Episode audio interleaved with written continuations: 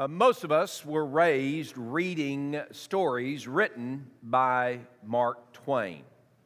Uh, whether it's uh, Connecticut in King Arthur's court or more famously, stories about a guy named Tom Sawyer.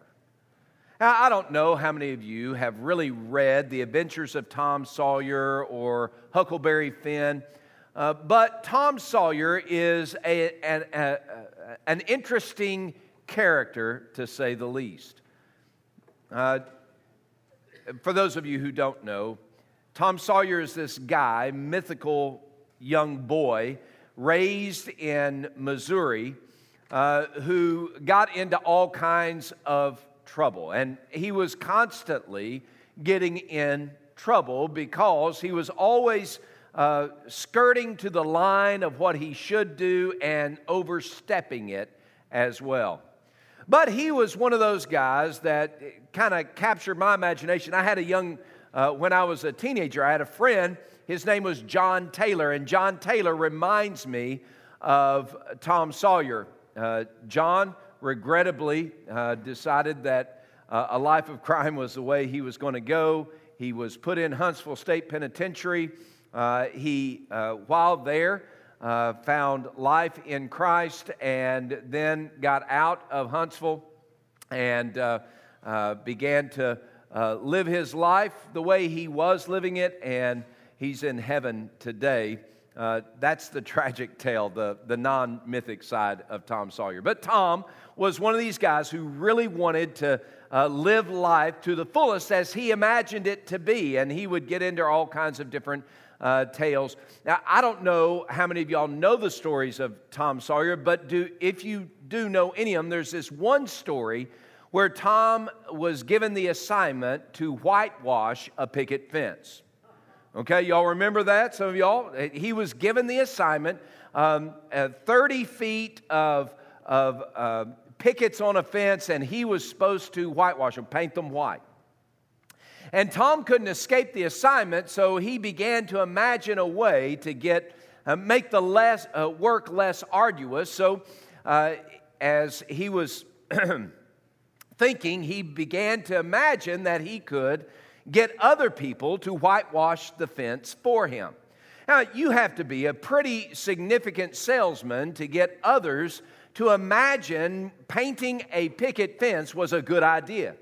But the fact that Tom was able to do that, he was able to convince other people uh, that life in all of its fullness could be found in whitewashing a picket fence. You can go through, Google it. If you're not familiar with the story, read uh, that section. It's in uh, uh Google Books or wherever else. Uh, better yet, buy the book, read it. It's a great, it's a great uh, storytelling.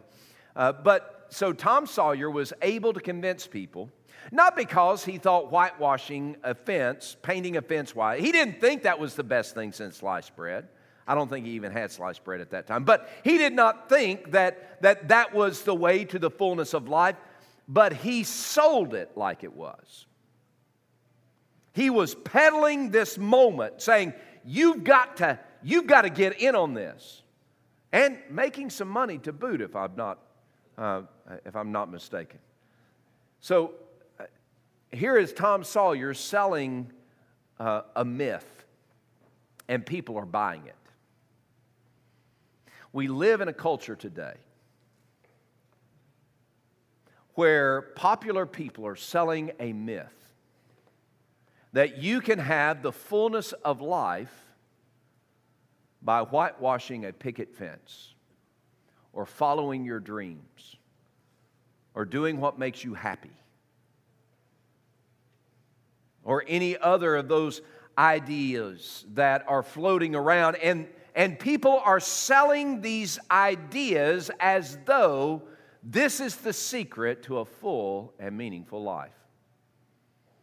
And people are buying it. People are buying it in today's culture, uh, lock, stock, and barrel. And yes, we live in a postmodern setting. Uh, and what that means in terms of religious or philosophy, or religion or philosophy, it simply means that there are a lot of things at the buffet table, and all of them can feed something in us. Not one is privileged, not one has absolute truth attached to it. That's what postmodern sells us. But really, it is narcissism, narcissism at its core. The main thing make yourself happy. You go to your workplace, you go to your classmates, you go uh, on your ship or at your school, and you begin to sell this idea making yourself happy will not satisfy your soul. You tell them that, and they will boo you. That's okay. Because the reality is, we're not, as followers of Jesus, we're not called to sell a, a, a, an ideology that is equal among many. We're not called to share um, one uh, idea that is just as good as others. As followers of Jesus, we have received and we are supposed to share the only way to find life in all of its fullness. There's only one way. There are not multitudes of ways. There are not uh, a dozen ways. They're not equally valid ways. There is only one way for any human being in any part of the world at any given time in history, present or future, to find life in all of its fullness. And that is through Jesus. That's it. No other way. Now, I understand that people are peddling something different, but as Paul wrote in 2 Corinthians 2, we're not peddling something like that. We are sharing the absolute truth of God, which we have seen and which we have experienced that has changed our life. Now, let me ask you a question. If you have received this good news, if you have believed on Jesus and he has changed your life, if that is true, then why in the world do Tom Sawyers out there have more passion to whitewash a fence, get other people to whitewash a fence, than you or I do to tell others how that they can find life in all of its fullness? How is it that people don't believe that Jesus is who history tells us he is? I, I humbly suggest it's because people like you and me don't act like Jesus is who history tells us he is.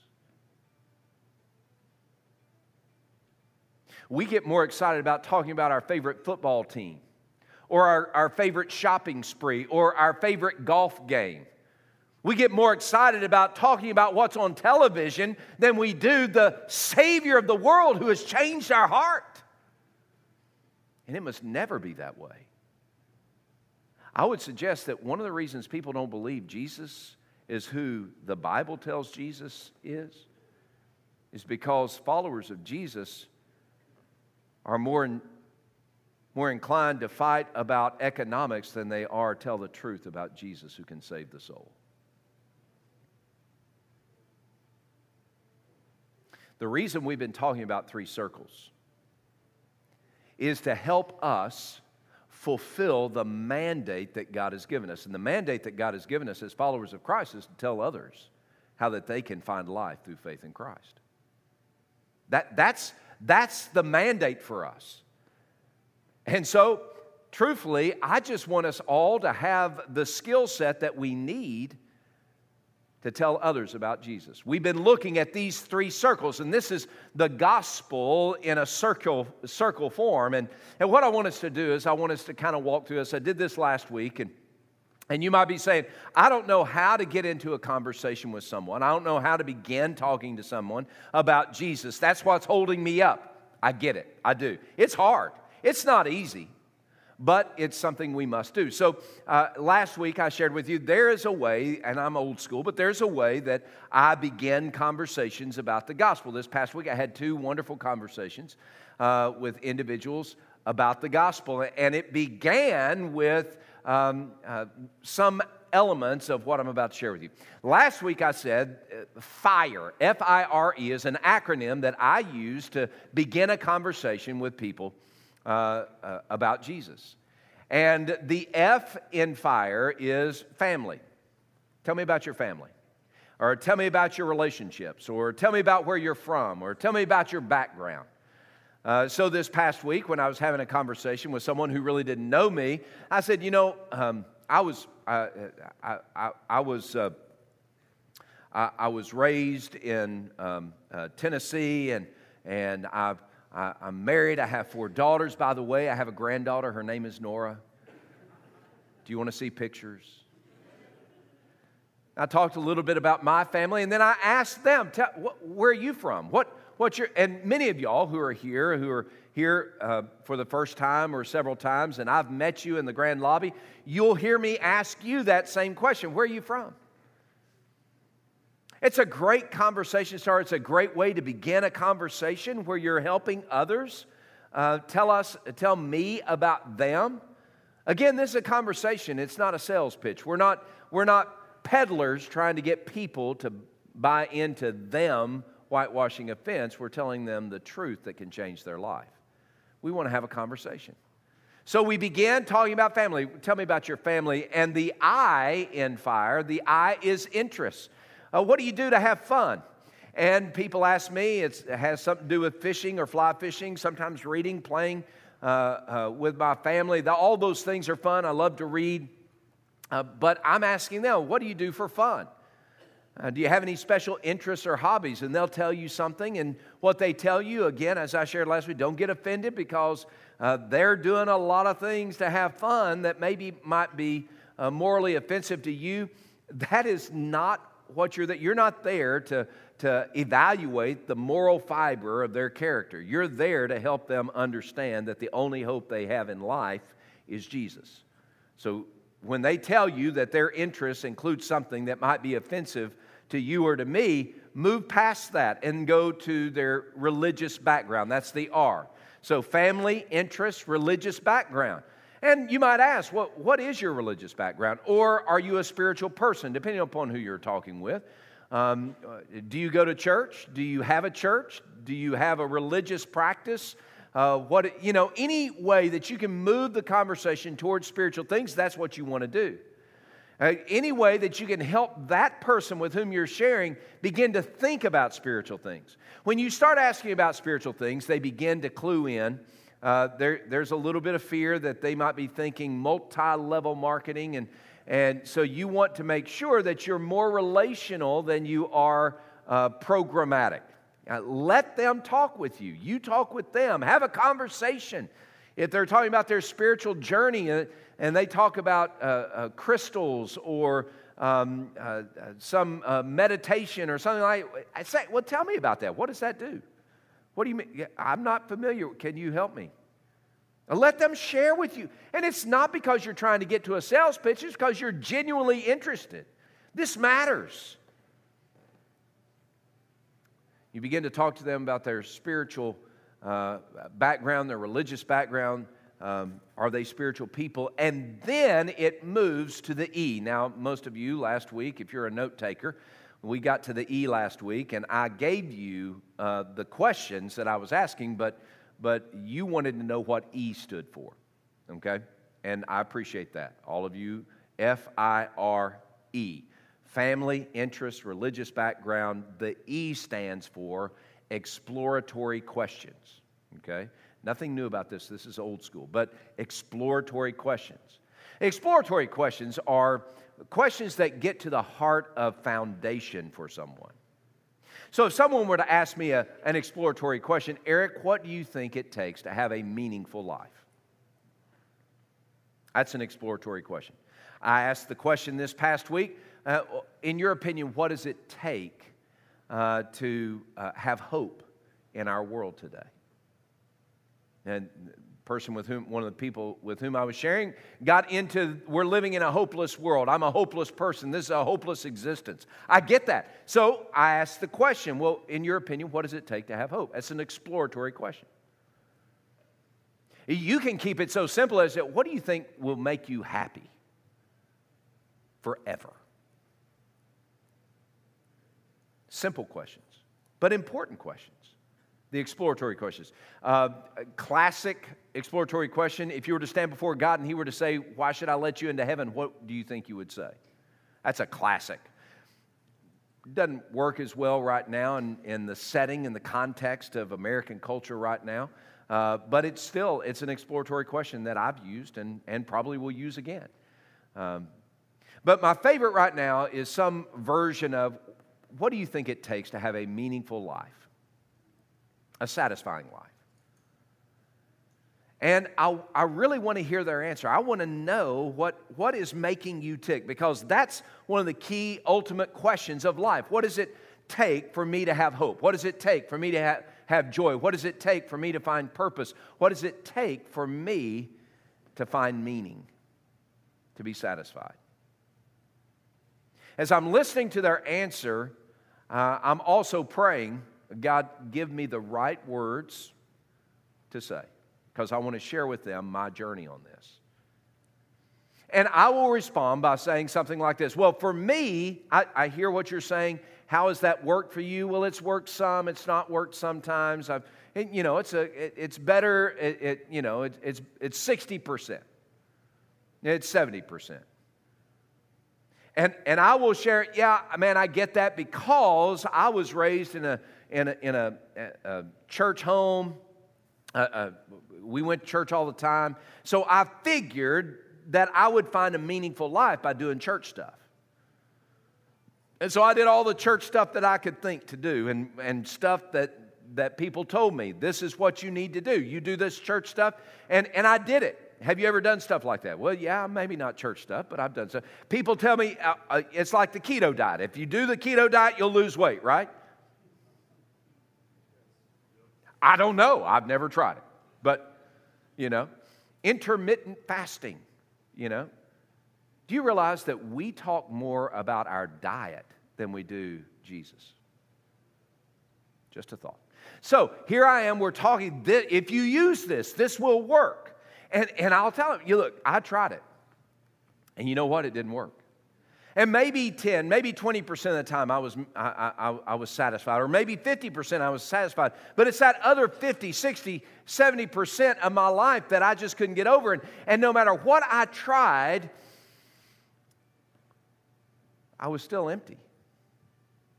I was still dissatisfied. Have you ever felt that way? Yes, yes, yes. Every person has felt that way because every person has sinned and that sin separates them from God. So as you move in this conversation, you're moving them closer to hear the good news of the gospel. As we're talking, person I shared, one of the folks I shared with this week, you know, what is it that, that you think gives meaning and purpose? They share that. Yeah, man, I've, I, for me, it was church, it was being religious, being exceptionally religious I, it was doing everything exactly the way I was supposed to, according to the religion that I was following, that my mom and my dad followed. And if I did all the things, it, listen to my language, it's very important. If I did all the things that the religion my parents were following, if I did all those things right, then I was going to be satisfied. There wasn't going to be any emptiness. And guess what? There was.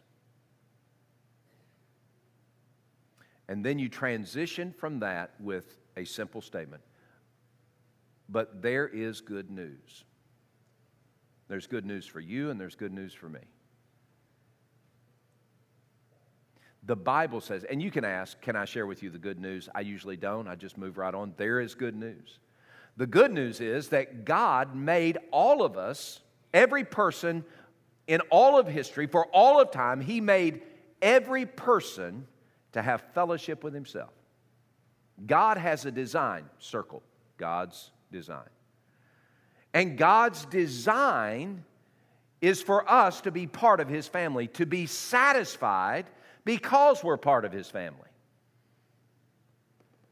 So when you draw that circle, God's design, you say, God, and, and, then I usually say something like, the Bible tells us in Genesis chapter 1 the way God made humanity, He made us in his image and likeness. That means that he made us to have a relationship with him. God's original design was for us to be part of his family, to be, to, to be satisfied as sons and daughters of the living God. But the Bible also tells us that sin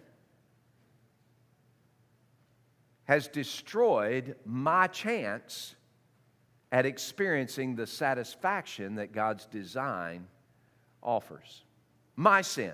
And you know, the Bible tells us that everyone has sinned and falls short of God's standard. The Bible tells us that the penalty of my sin is death. And you and I have sinned. And I'm talking with this person. You know what sin is, don't you? Yeah. What's a sin that you've done? I even asked What's a sin that you've done? Can I tell you a couple of sins that I've done? The Bible says that what, whatever that sin is, whatever my sin is, that sin separates us from God. And that's why we feel so empty. That's why we're on this search for meaning and satisfaction. It's because we're separated from God. His design was for me to be part of His family, for you to be part of His family, but we're separated from Him because of our sin. And it's led us to, second circle, being broken. This world is broken. Can I get an amen? This word, and I'm talking to the person, they give me an amen too. And like, amen? This world is broken, but it's broken because of sin. My life is broken, and it's broken because of my sin. My sin has separated me from God. So, I, because I'm broken, the Bible says in Ephesians 2 that I'm dead in my sin. Because I'm broken, I'm looking for ways to find meaning and satisfaction in life. And those are the squiggly arrows. For me, what, what was one of my squiggly arrows? Church, yeah, do, doing, doing the church thing. Uh, so I'm trying to find satisfaction by doing the church thing or being more religious, being perfect at my religious journey. It could be prosperity, it could, it, it could, be, uh, it could be pleasure, it could be anything. Uh, and you've already listened to this person, and you can say, well, as you shared, what you do to get meaning and purpose is this, and you put that as a squiggly line.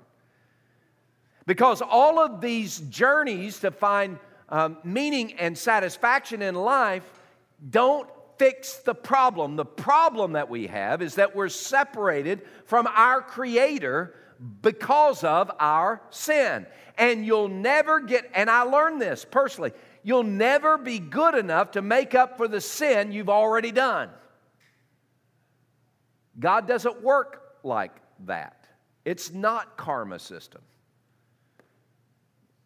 It's my sin, however small, separates me from God. I'm, I, I am not part of His family. I'm separated from Him. So here's the good news. The Bible calls it the gospel, third circle. The Bible calls it the gospel. It, it is the gospel about a person, not about a journey in religious uh, ideology, not philosophy. It is the gospel about a person, and that person's name is Jesus. And here's the good news we could not get to God because of our sin. So God came to us.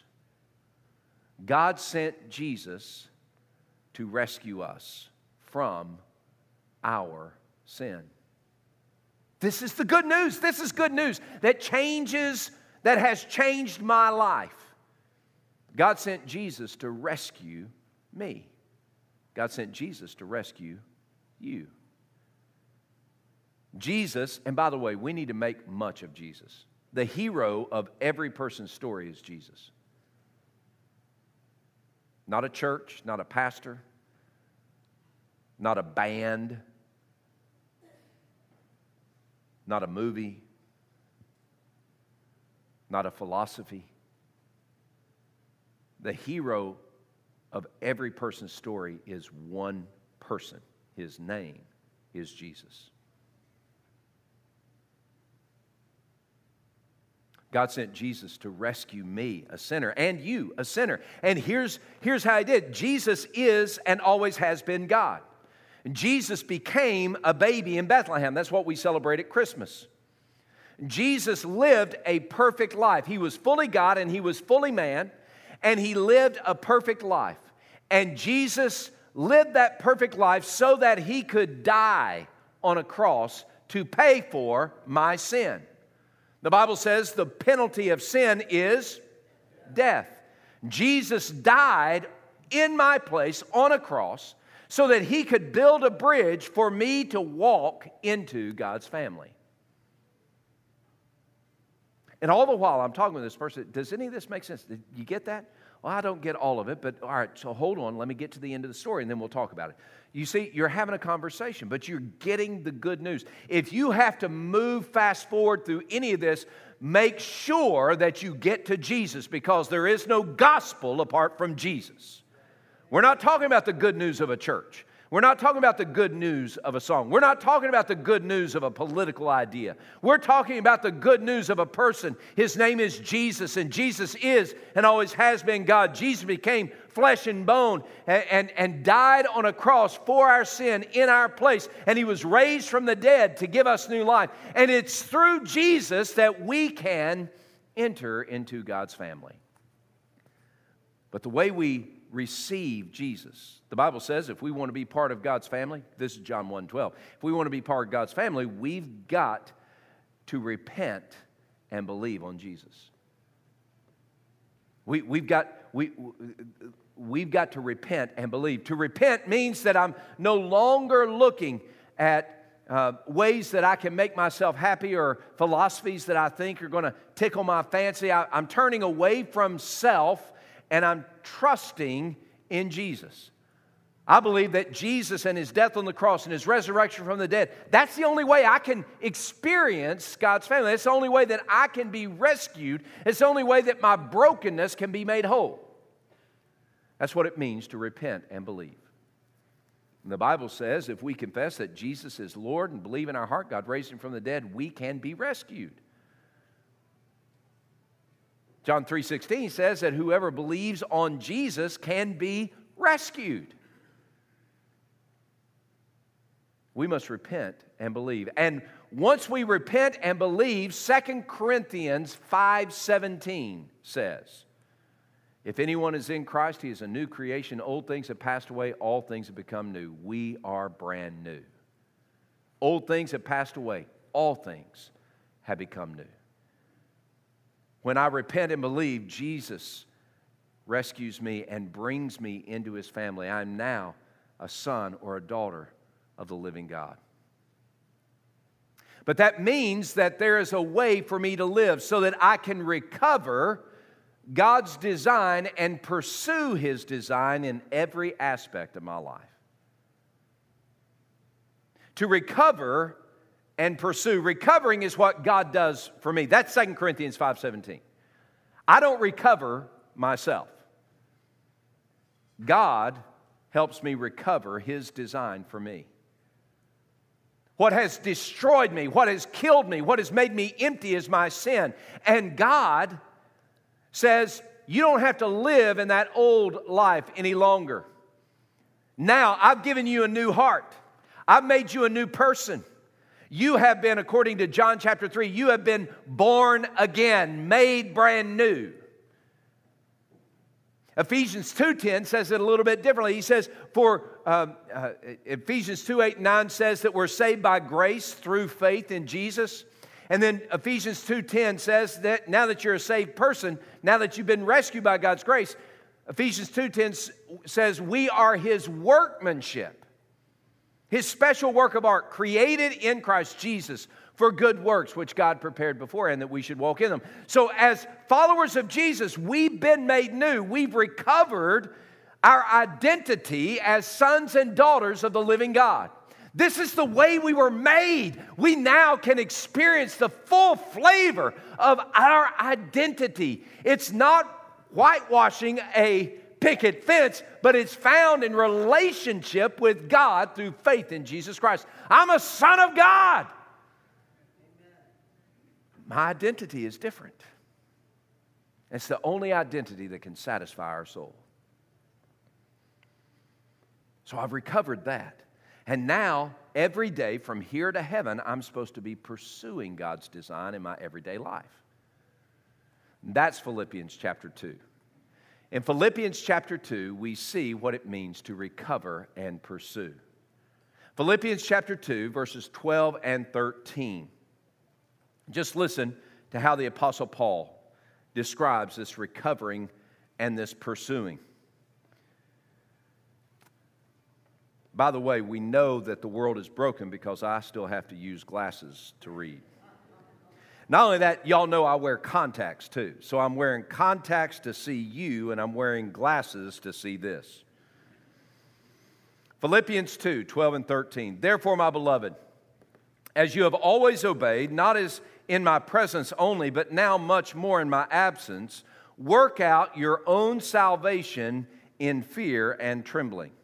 For it is God who works in you both to will and to do his good pleasure. When we're talking with people, sharing the gospel with people, we need for them to understand that um, on the other side of receiving the gospel is this wondrous work of God's grace that has set a pathway for us to follow.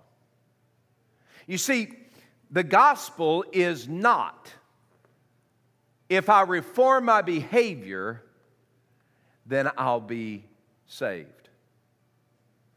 The gospel is not if I reform my behavior, then I'll be accepted into God's family. The gospel is receive Jesus through faith in Him by God's grace, receive Jesus, be rescued, and then work out your salvation in fear and trembling. That idea of working out salvation in fear and trembling means that God empowers us to obey Him. As a son or as a daughter, we want to obey our parents. I did, and I was not the best son, right? My mom sent me a text in between services. She said, That's a great message. And she used all kinds of uh, uh, wonderful mother things in that text message. Great message, and had hearts and and smiley faces, and it was in all caps. She was yelling, Good message! And I guess she said it was good because she didn't hear this part of the message. No, I, we want, as sons and daughters of our earthly parents, we want to obey them. Right? We do. We want to obey them. There's something in our DNA that wants to obey our parents. It's just the way we're made. Doesn't mean we obey our parents but we want to. There is a want to in us to obey them. Again, that's, that's DNA stuff. When our parents are loving, faithful parents, that drive to please them, to obey them, is, is ramped up. But there were times when uh, my mom, uh, used my mom since she sent me the text, my mom would say, Eric, don't leave the yard. And as long as she was watching, I stayed in the yard. But when she turned her back, I left the yard. Now, our journey as followers of Christ feels like that sometimes. Our obedience is occasional. But as we grow and mature as followers of Christ, the more we grow in love with God, the more we see His grace in our lives, the more we understand that, that the only satisfaction and meaning I have in life is in relationship with Him. So I don't want to do anything that would jeopardize, that, that would cause um, uh, um, uh, uh, any kind of barrier or obstacle in that relationship. I'm, I'm going to do whatever it takes to protect this relationship because it is relationship with God alone that satisfies my soul. And the more we grow in Christ, the more mature we are as followers of Christ, we understand that, that I must obey Him. That's working out our salvation. Working out our salvation is obeying God in, in the presence of someone like Paul or in their absence. We're still going to obey God no matter where we are, no matter what we're doing, we're going to obey God. And the more we grow as followers of Christ, the more we want to obey God. And God, in His grace, empowers us to obey Him so that we can work out this salvation, walk along this path. We can fulfill the will of God revealed in the Word of God, empowered by the grace of God, applied by the Spirit of God, so that every day is a journey, it's an adventure of obedience to God. Now, if you're a follower of Jesus, can I humbly suggest that the reason you're dissatisfied with God is not because of God, it's because of your disobedience? This is personal testimony. If I'm dissatisfied with God, if I'm dissatisfied with the, my life, chances are there's disobedience at core. And it could be disobedience of my attitude. It could be disobedience of my passions. It could be disobedience reflected in my, in my appetites. It could be all kinds of disobedience. But if you are disappointed in God, God has not failed you. Not even close. But I failed him, even as a son. Good news that once I'm a son or once you're a daughter of God, you will always be a son and you will always be a daughter of God and God will draw you along. Now, as a son, whenever I wandered from the yard, my mama, she would chase me back into the yard. Uh, yeah, with a switch, with a coat hanger, with a spoon, whatever she could find, with a stick. She used. Now, I know some of y'all think, well, child abuse, child abuse. No, this was 1970s. That wasn't child abuse, that was love. So, Oh, y'all, y'all were beat as child, t- children too, I could tell. No, I, I, look, my mama would get me back in that yard. And I was thankful for her love that led me back to safety. I didn't know that that was the safe place to be until I grew older, more mature, and realized no, mama wasn't trying to rob me of, of fun. She was trying to keep me in a place of safety and security and satisfaction. Uh, as we are followers of Christ, as we become followers of Christ, we grow. This is all called sanctification. We grow in obeying Him. And secondly, uh, not only do, does God empower us to obey Him, but God also empowers us to find joy in His pleasure. Edie and I have been married 31 years. Isn't that good? And for 31 years, for 31 years, in those times of marriage, uh, in my imperfection and in my failing and in my ugly, in those times, I have learned, mainly by my mistakes, that I am more satisfied in everyday life when I live for her pleasure as my wife than if I live for my own pleasure. Can I humbly suggest that one of the problems in your relationship with the living God is that you have elevated your pleasure above His pleasure? And that is an equation that will never work.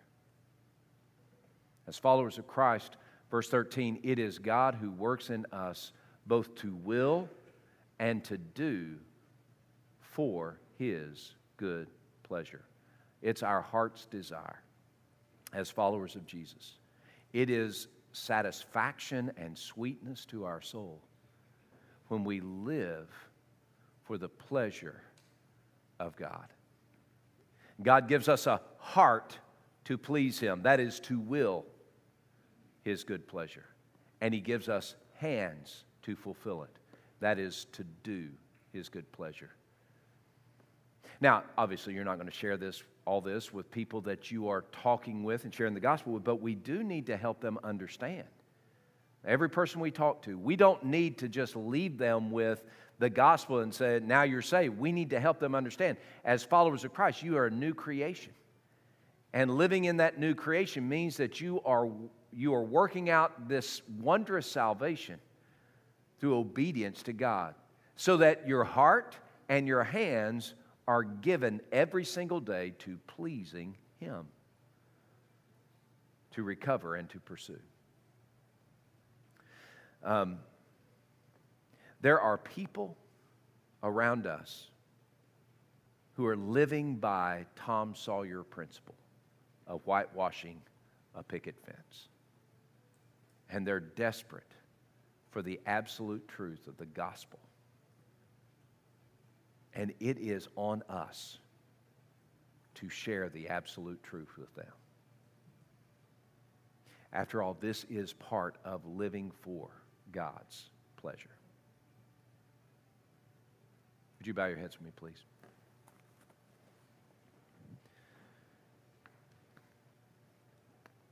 You might say to yourself, I, I don't know if I'm up to talking with someone else about Jesus, just sharing the gospel. Look, I, there's not one of us that feel like we're ready, that we're capable, that we're worthy to share the gospel. I've been, I've been part of this journey of sharing the gospel since I was 15 years old. And I don't feel like I'm up for the task even today, 40 years later. But the good news is that God is not looking for our capability, He's looking for our availability. And today, if we, the church, First Norfolk, we are family, but if we would live like family and we would commit ourselves today, I'm going to ask God to give me an opportunity to tell someone about Jesus. Today, I'm going to ask God for the opportunity to tell someone about Jesus. To walk through as far as we can the three circles.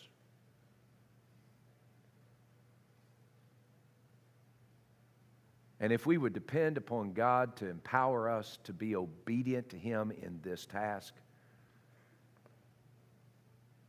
I can promise you, you will find joy in pleasing Him. As you step outside your comfort zone, empowered by His Spirit to obey Him, you will find joy in pleasing Him. These next few moments, as we worship the Lord together, I'm just going to invite you to hear the words of the worship song that we're going to sing.